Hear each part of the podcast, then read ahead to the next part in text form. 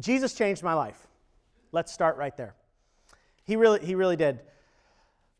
I grew up believing, I, I grew up convinced that you had to earn God's love by being good, by following the rules, by doing all of the religious things that a person is supposed to do. And if you did all of those things, God would love you, and one day when you died, you would go to heaven. And so, around my, I guess, I think freshman year of high school, I was probably 13 or 14, uh, I decided, hey, I need to, me and God need to be on good terms. And so I'm going to start being good and I'm going to I'm going to go after this. And so that's what I did. My freshman year of high school, I, I made sure that I was in church every weekend. Um, I participated in the like the youth kind of stuff that the church offered. They had like a like a like a like a Jesus Boy Scout kind of thing at the church, and so I went to that and I did that. Um, I um, you know, I, like any, well, anyway, not like any, but I cleaned up my language. I tried to act right, you know, I did all those things. I prayed and read the Bible almost every day. I mean, just about, you know, I made that kind of a regular habit and, and I was really kind of going for this stuff. And I did it for about a year. And at the end of the year, I was miserable. It was miserable. It was awful. It was like the worst year ever. I learned a couple of things. One, I learned I am not good at being good. That was the first thing I learned. That was lesson number one, okay? And the, the other part about it that made it so miserable was that God seemed so far away. He seemed so distant. Like I would pray, and it felt like my prayers hit the ceiling. And, and just, you know, whenever I would read the Bible and I would be asleep in like two minutes you know, because it was, I didn't understand it. It was boring. It was confusing. That's, that's the same as I didn't understand it. Uh, but it was just, it, it, it, was, it was a year, honestly, honestly, I don't mean to be overdramatic, but it was like a year of misery. It was awful. And then my sophomore year in high school, I met a teacher who was a Jesus follower, who was a Christian. And this person, this guy, he followed Jesus like nobody I had ever met before. Like he followed Jesus. It's crazy. He followed Jesus as if Jesus were a real person who was really with him, that he had an actual relationship with. I had never seen anything like it. And so he and I became, became friends. Um, and you know he became like a mentor and so i hung around and i had the opportunity to watch him over the course of a year not only follow jesus but explain to others how they enter a relationship with jesus to talk about salvation by grace through faith and how you don't have to earn God's love. God has already demonstrated his love in Jesus. And I can't tell you the number of times I sat in this guy's office, just like, you know, in the corner, listening to him tell other people and pray with them to trust Christ. Meanwhile, I spent most of my time trying to convince him that he needed to become more like me. He's like, no, no, no, you got to follow the rules. And here they are, you know, and that, that was kind of, kind of our relationship. And then there was a, a bit of a turning point for me. Uh, one, I, I remember thinking, gosh, uh, Mr. Grace, that was his name, he doesn't he doesn't do all the rules just like I do them. But I think he knows God. And I think there's something going on here. And so, so one night, this, I, don't know, this, I think this was around like Christmas of, of that year. Um, I prayed this prayer to God. And I'm going to tell you what I prayed. I'm going to tell you what I told God. I, I prayed probably the dumbest prayer a human can pray. This is what I said to God, okay? I, this is how I started. I said, God, I know that I'm going to heaven because I do all of these good things. What a ridiculous thing to say to God. What an arrogant thing. What a foolish thing to I'm going to tell the God of the universe what the deal is and what I mean I was just it was just unbelievable. I still didn't understand grace, but I prayed this prayer. I said, God, I know I'm going to heaven because I do all these good things. But, but just in case. And then I prayed what I'd heard Mr. Grace lead people in uh, dozens of times. I said, God, I am a sinner and I can't save myself. So would you come into my heart and my life and forgive me of my sins and make me new? And what is amazing, I still get emotional about it. What is amazing is that even though at that point I didn't understand grace, not really, like I, I, I really still didn't fully understand it. My understanding of salvation was still skewed. I didn't have it all together. Um, but in that moment, God saved me. He rescued me. And He. I just need a minute, okay? It's going to be fine. Um, he saved me in that moment, and I'm so grateful. Because, and I don't want to be dramatic, I don't want to be dramatic about it, but it was dramatic for me. It was almost like things changed overnight. All of a sudden, God became a present reality in my life. Like I would pray, and it was like God was really there.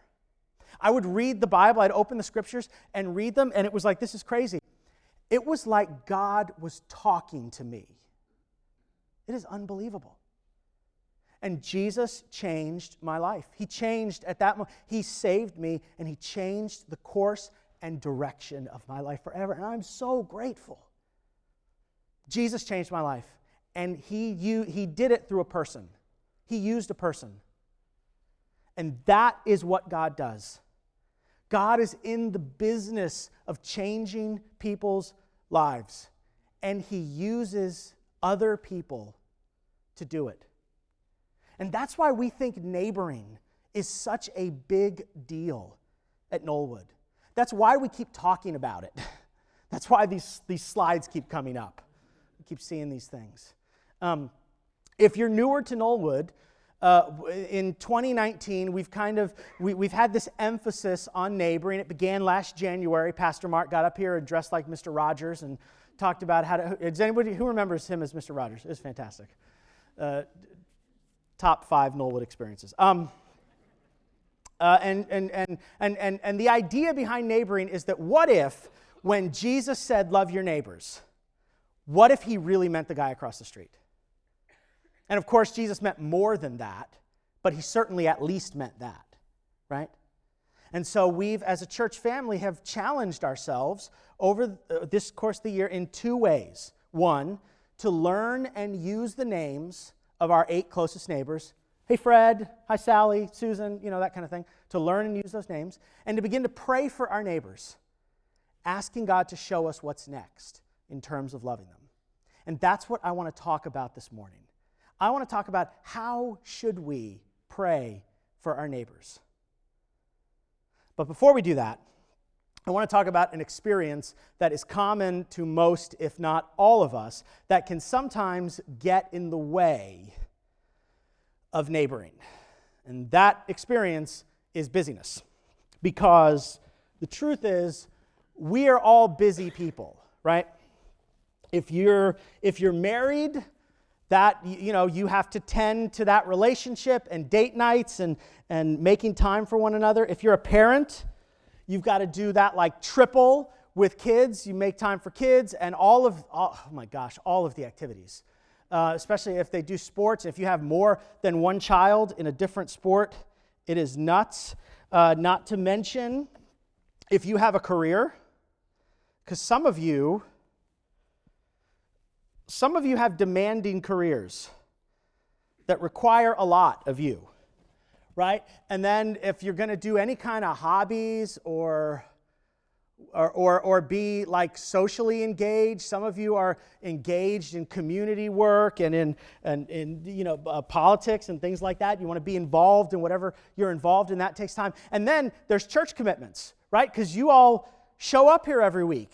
And some of you show up to multiple things. It's amazing. You know what I mean? We are busy people. Don't clap too loud. and I don't know if I don't know if your life feels like this, right? But mine does sometimes. It feels like there are so many plates spinning or balls in the air or irons in the fire, whatever you know, metaphor you use for that. You know, but it feels to live like this. I don't know if, how it makes you feel, but I imagine, because it makes me feel, sometimes I feel overwhelmed. right? You ever feel overwhelmed by trying to keep it all in the air? And then, and then, people like Mark and me come along and say things to you like, you should also be neighboring. So make sure that you, I don't know, get home at four o'clock or something so you've got time to be out in your front yard, you know, to, to neighbor and do all have we bring up people here who talk about throwing super bowl parties and, and ice cream socials and it's like how am i should i try this? Okay. we're going to do it. Here we go. And we're like you should include this. In the deal come on come on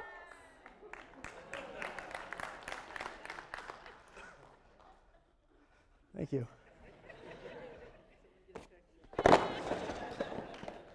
because this is what we're afraid of, right? Um, this, you know, it's, it's, it's like life is so big. Wasn't that dramatic? Isn't that great? Just push that over. Uh, but this is, this is, this is how we, how we live sometimes. You know, we are busy and overwhelmed, and there's so much going on, and there is this tension. If I try to add one more thing, it's all going to come crashing down. And so, I, I mean, I hear you about the neighboring bit, but I, I can't. Maybe when we're in a different season of life and things are different, you know. I, but, but when we do that, something else happens to us. We, we not only experience, we're, we're feeling overwhelmed, but now we also feel a little guilty, right? Because if you're a Jesus follower, you know that you ought to be doing this, right?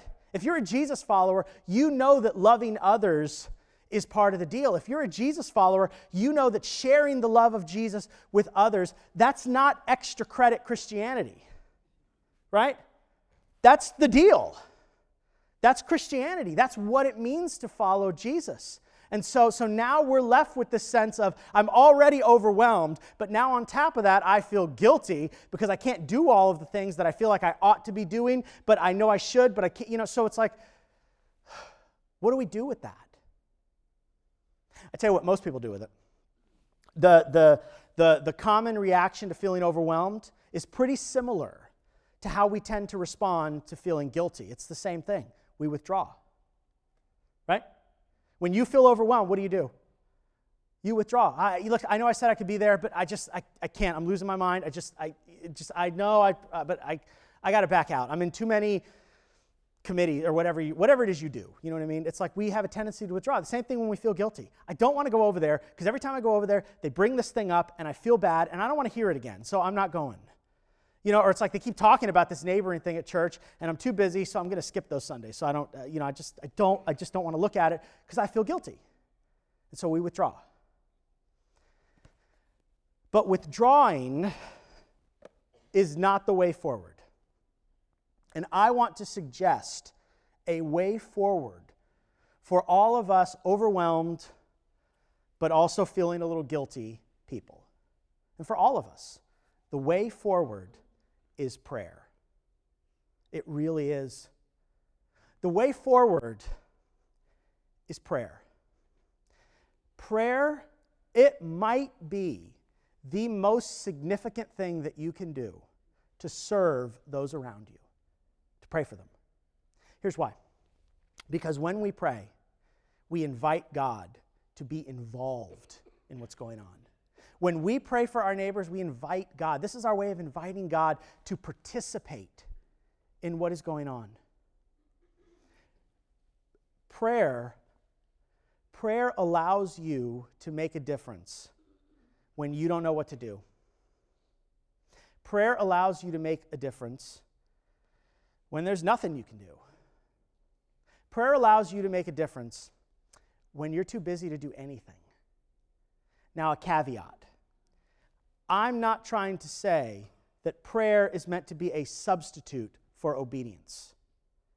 So, as you live your life and you know that God wants you to step in and act and speak and do something and show up and help and serve, and you say, No, I'm not going to do that. Instead, I'm just going to pray. That's just, that's just being disobedient to Jesus. And you need to deal with that. Uh, but that's not what I'm talking about now.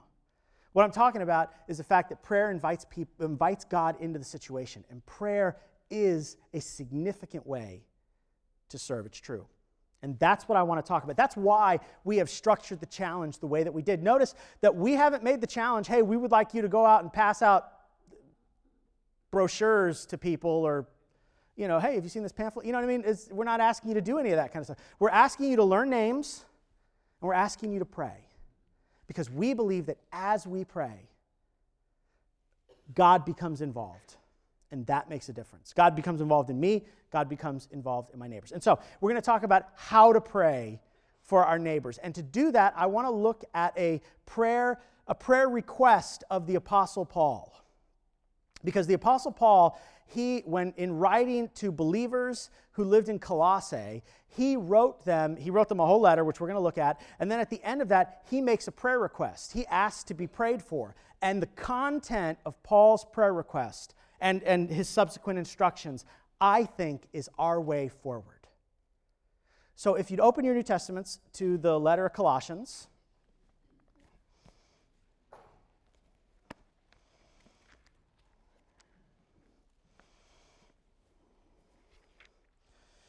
We're going to go to Colossians chapter 4, and we're going to read verses 2 through 6. But the way that we're going to do this, does anyone have the page number?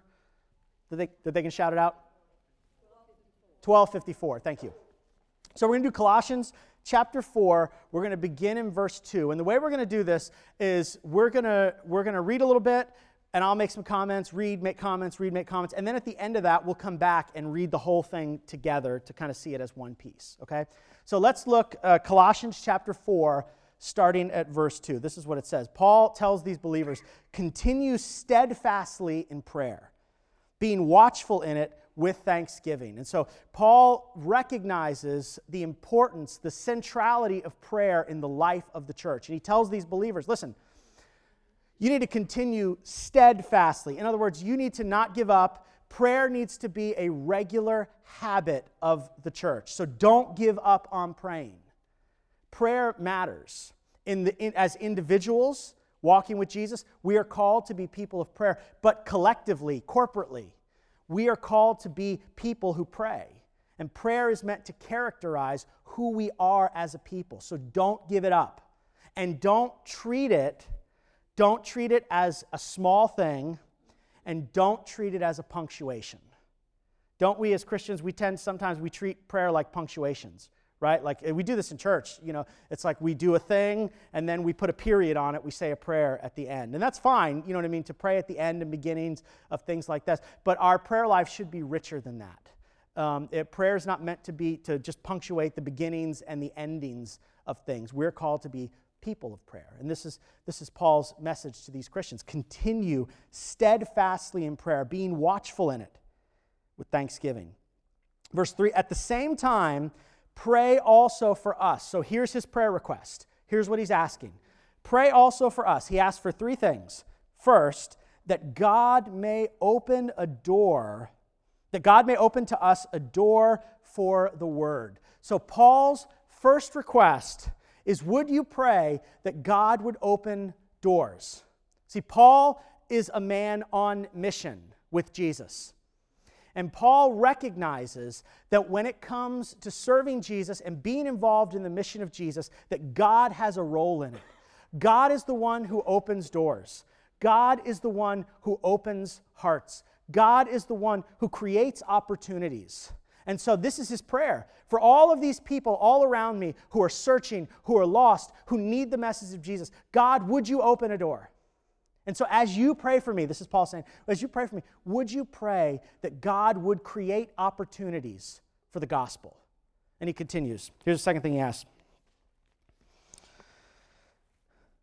that God may open to us a door for the word to declare the mystery of Christ, on account of which I am in prison. And so, Paul asks this, he recognizes his role in the process. God opens doors and I walk through them, right? God creates opportunities, and I make the most of those opportunities. So, would you pray that God would open a door to the Word that I may declare the mysteries of Christ? Would you create opportunities for people to hear the gospel? And would you help me to, to, to walk through those doors and to share the message of Jesus with others? So, God's responsibility, God opens doors. Our responsibility, we walk through those doors. Last thing he prays, he says, that I may make it clear, which is how I ought to speak. So, God, would you open a door?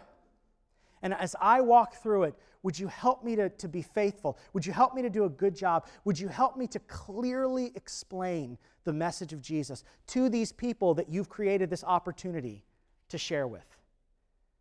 This is, this is how Paul prays, and I think this is our way forward. But he doesn't stop there. He asks this for himself, for the, the folks that he's with, because they're on mission. But Paul worked, is working under the assumption that the Colossian believers are also on mission with him. And so he gives them instructions that relate to hey, don't forget where you are. Here's, here's, here's, don't forget these things. And this is what he says. He tells them a couple things. Verse 5, he says, Walk in wisdom toward outsiders making the best use of the time.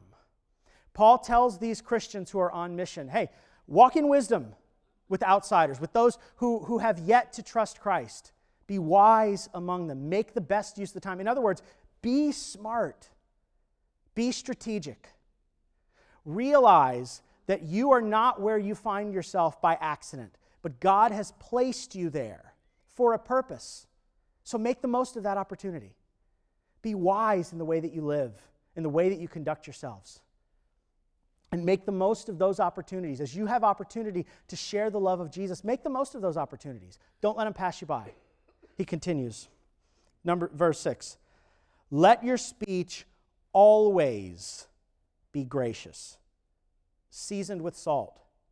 And the word, the fact that Paul uses the word always there communicates that Paul is talking about a pattern of life for these believers.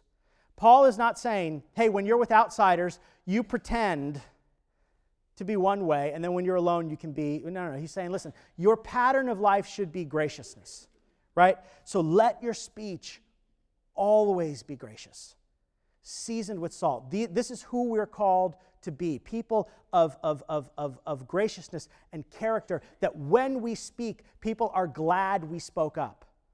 Because what we say brings encouragement and hope and life. And we're not these people who just have this kind of bitter talk. That everyone's like, oh gosh, would, he just, would you just get out of here? Would he get out of here? You know, that kind of thing. No, no, no. Let your speech always be gracious, seasoned with salt. And then he gives the reason why he says that. So that, here's the reason, so that you may know how to answer each person. These are gospel conversations. Colossians, you are on mission. And I want you to live in such a way, and I want you to speak in such a way, so that as you have those opportunities, you might be able to answer every person about the message of Jesus. I love this passage. I think this passage is so encouraging and hopeful and instructive for all of us. So let's read it again. I want to make a few comments and then we're going to we're going to move on. So starting at verse 2, we read the whole thing. Continue steadfastly in prayer, being watchful in it with thanksgiving. At the same time, pray also for us that God may open a door, that God may open to us a door for the word to declare the mystery of Christ, on account of which I am in prison, that I may make it clear which is how I ought to speak. Walk in wisdom toward outsiders, making the best use of the time. Let your speech always be gracious, seasoned with salt, so that you may know how to answer each person.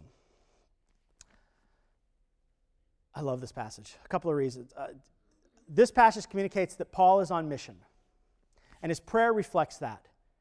Because in Paul's prayer, what does he ask for?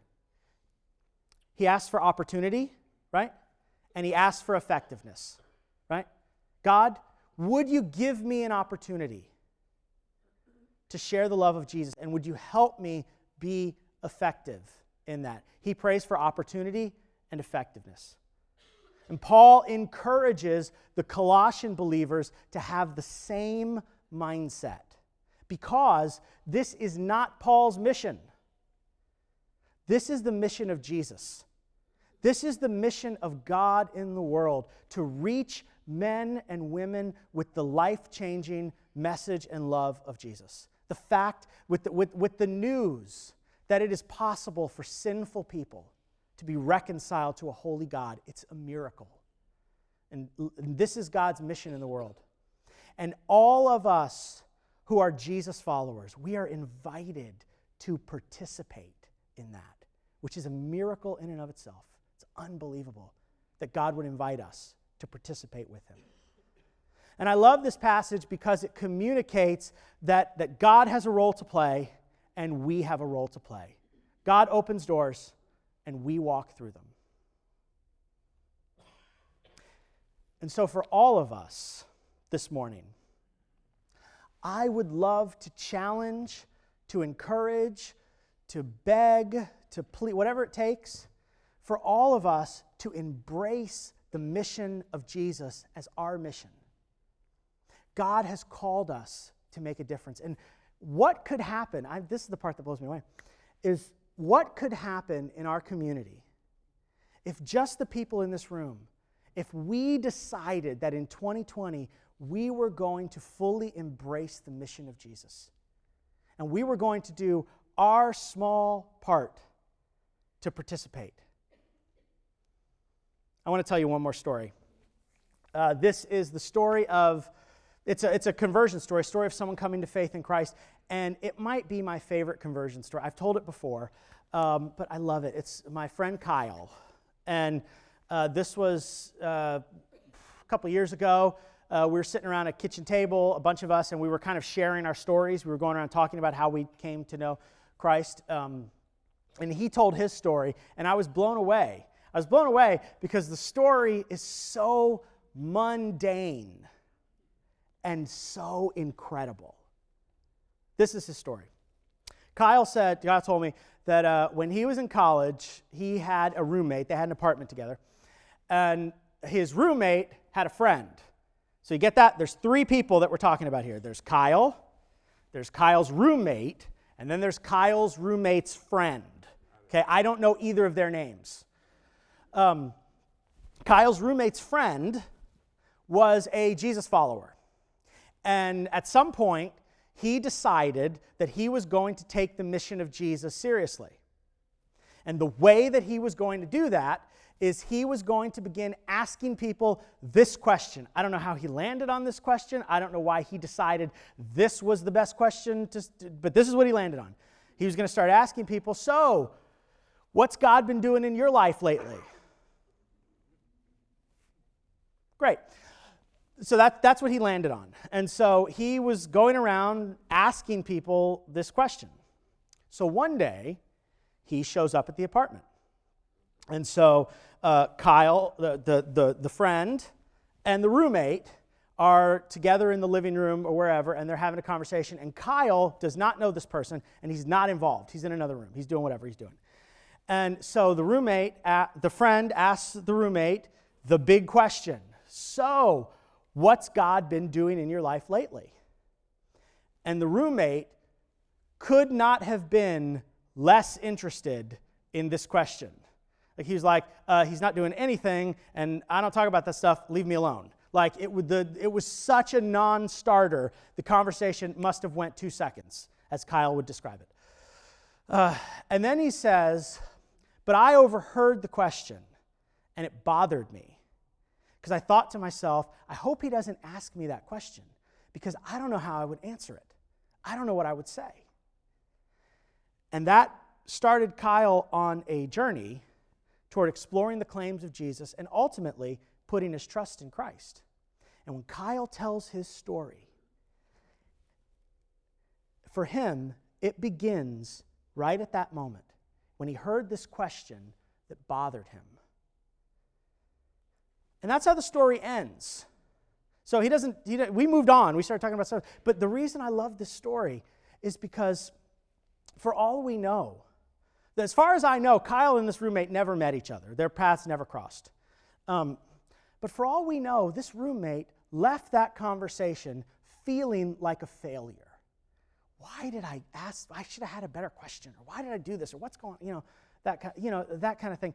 And he may spend the rest of his life, I'm being dramatic here, but he may spend the rest of his life thinking that nothing came out of that whole exchange, that it was a waste of time and a bad idea. But one day, and this is the part that gets me emotional, but I'm going to keep it together because I have a heart of stone. one day, he's going to be in heaven. And Je- see, there it is. And Jesus is going to say to him, Come here, I want to show you something.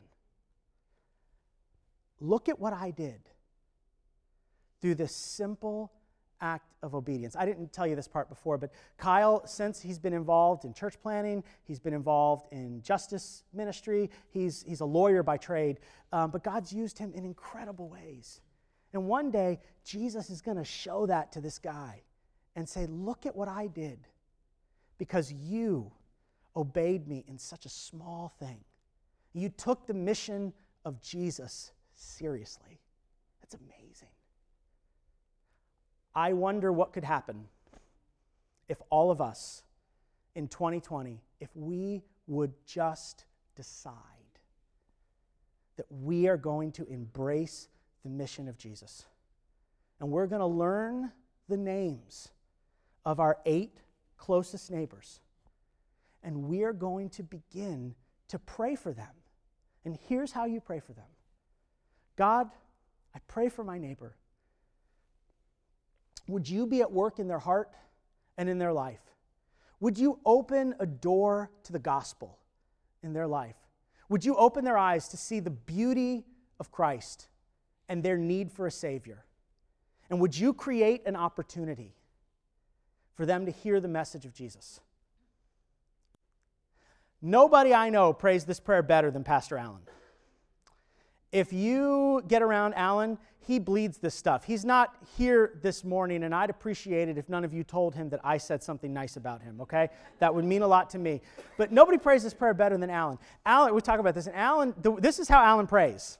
He'll say, God, I'm not a philosopher, I'm not a debate champion, and I don't want to have to argue people into the kingdom. So would you send me people who are ready? This is what he prays. He describes it as ripe fruit. Would you send me ripe fruit? If you ever heard him, he talks about this. And you know what? God does. Some of, some, some of you are in this room, and your story of coming to faith with Christ, to, to faith in Christ, is you sat down with Alan and he shared the gospel with you, and you were ready. And you put your trust in Christ right there. You should know Alan prays for that. He asks God to do that, and God does it. And I think that's how we should pray. God, would you open hearts and would you create opportunities for the message of Jesus? So we pray for our neighbors that way. And then we pray for ourselves. And we say, God, would you give me wisdom? Because you're going to need wisdom. Would you give me wisdom to recognize when you've opened a door? And would you give me courage? Because you're going to need courage. Would you give me courage to walk through the door? What would happen if we just started praying that way? Consistent, faith filled, mission oriented prayers. What could God do in 2020? How many stories of changed lives could we be celebrating because we decided to embrace the mission of Jesus? Well, I think I think that we should start now today. We're going to enter 2020 pretty soon, so let's get a jump on it. So I would like to invite us to have a, prayer, a time of prayer together right now. Don't worry, nothing's going to get weird. You're not going to have to talk to anybody. It's just you, okay? It's fine. Relax, it's fine. Here's what I want you to do we're going to take a minute to pray. I want you to think about a neighbor I, th- I want you to think about somebody in your world, a neighbor who needs the message of Jesus. If you can't think of somebody, just pray for the person who lives to the right of you. Or if you're in an end unit, on a townhouse. Per, you get the idea, right? I don't know who lives in that house. I pray for the owner of the red Honda Civic, whoever that is. You just figure out someone to pray for, okay? And then I want you to take, in just a moment, I want you to take 15 seconds, and I'll, it'll seem like an eternity, and pray for them. And ask God to open their heart to the message of Jesus. And ask God to open a door that, that they would be able to hear the gospel. And then I'll pray for. So let's, let's, let's pray right now.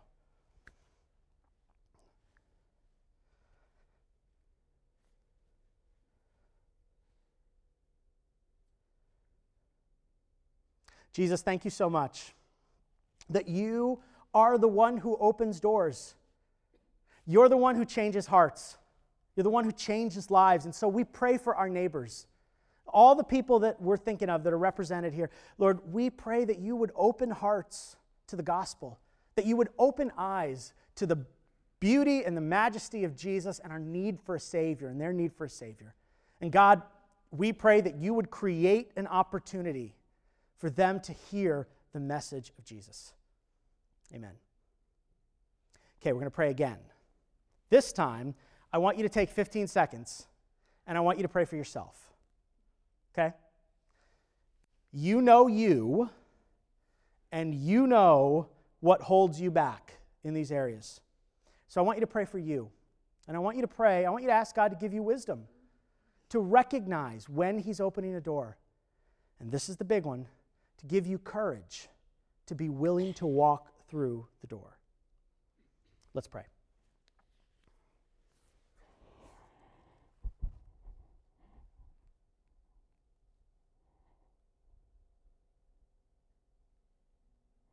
Jesus, you're so good.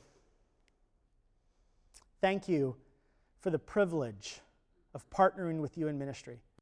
Thank you that you, you don't need us, and yet you invite us to participate in what you're doing in the world. Would you help us to never think of that as a small thing?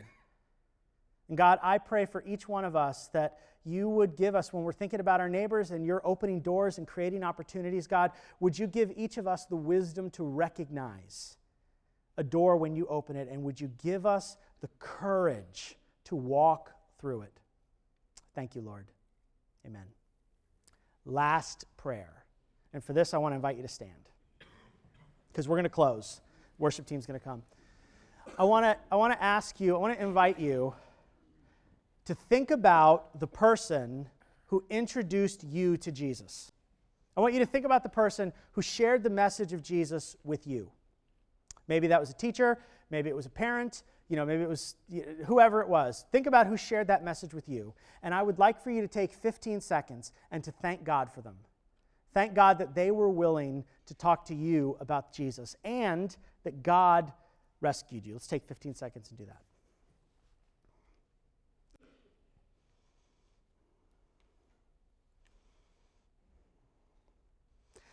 Jesus, thank you so much for your goodness and your love. Thank you for the men and women who were willing to do the risky, scary thing and tell us about Jesus.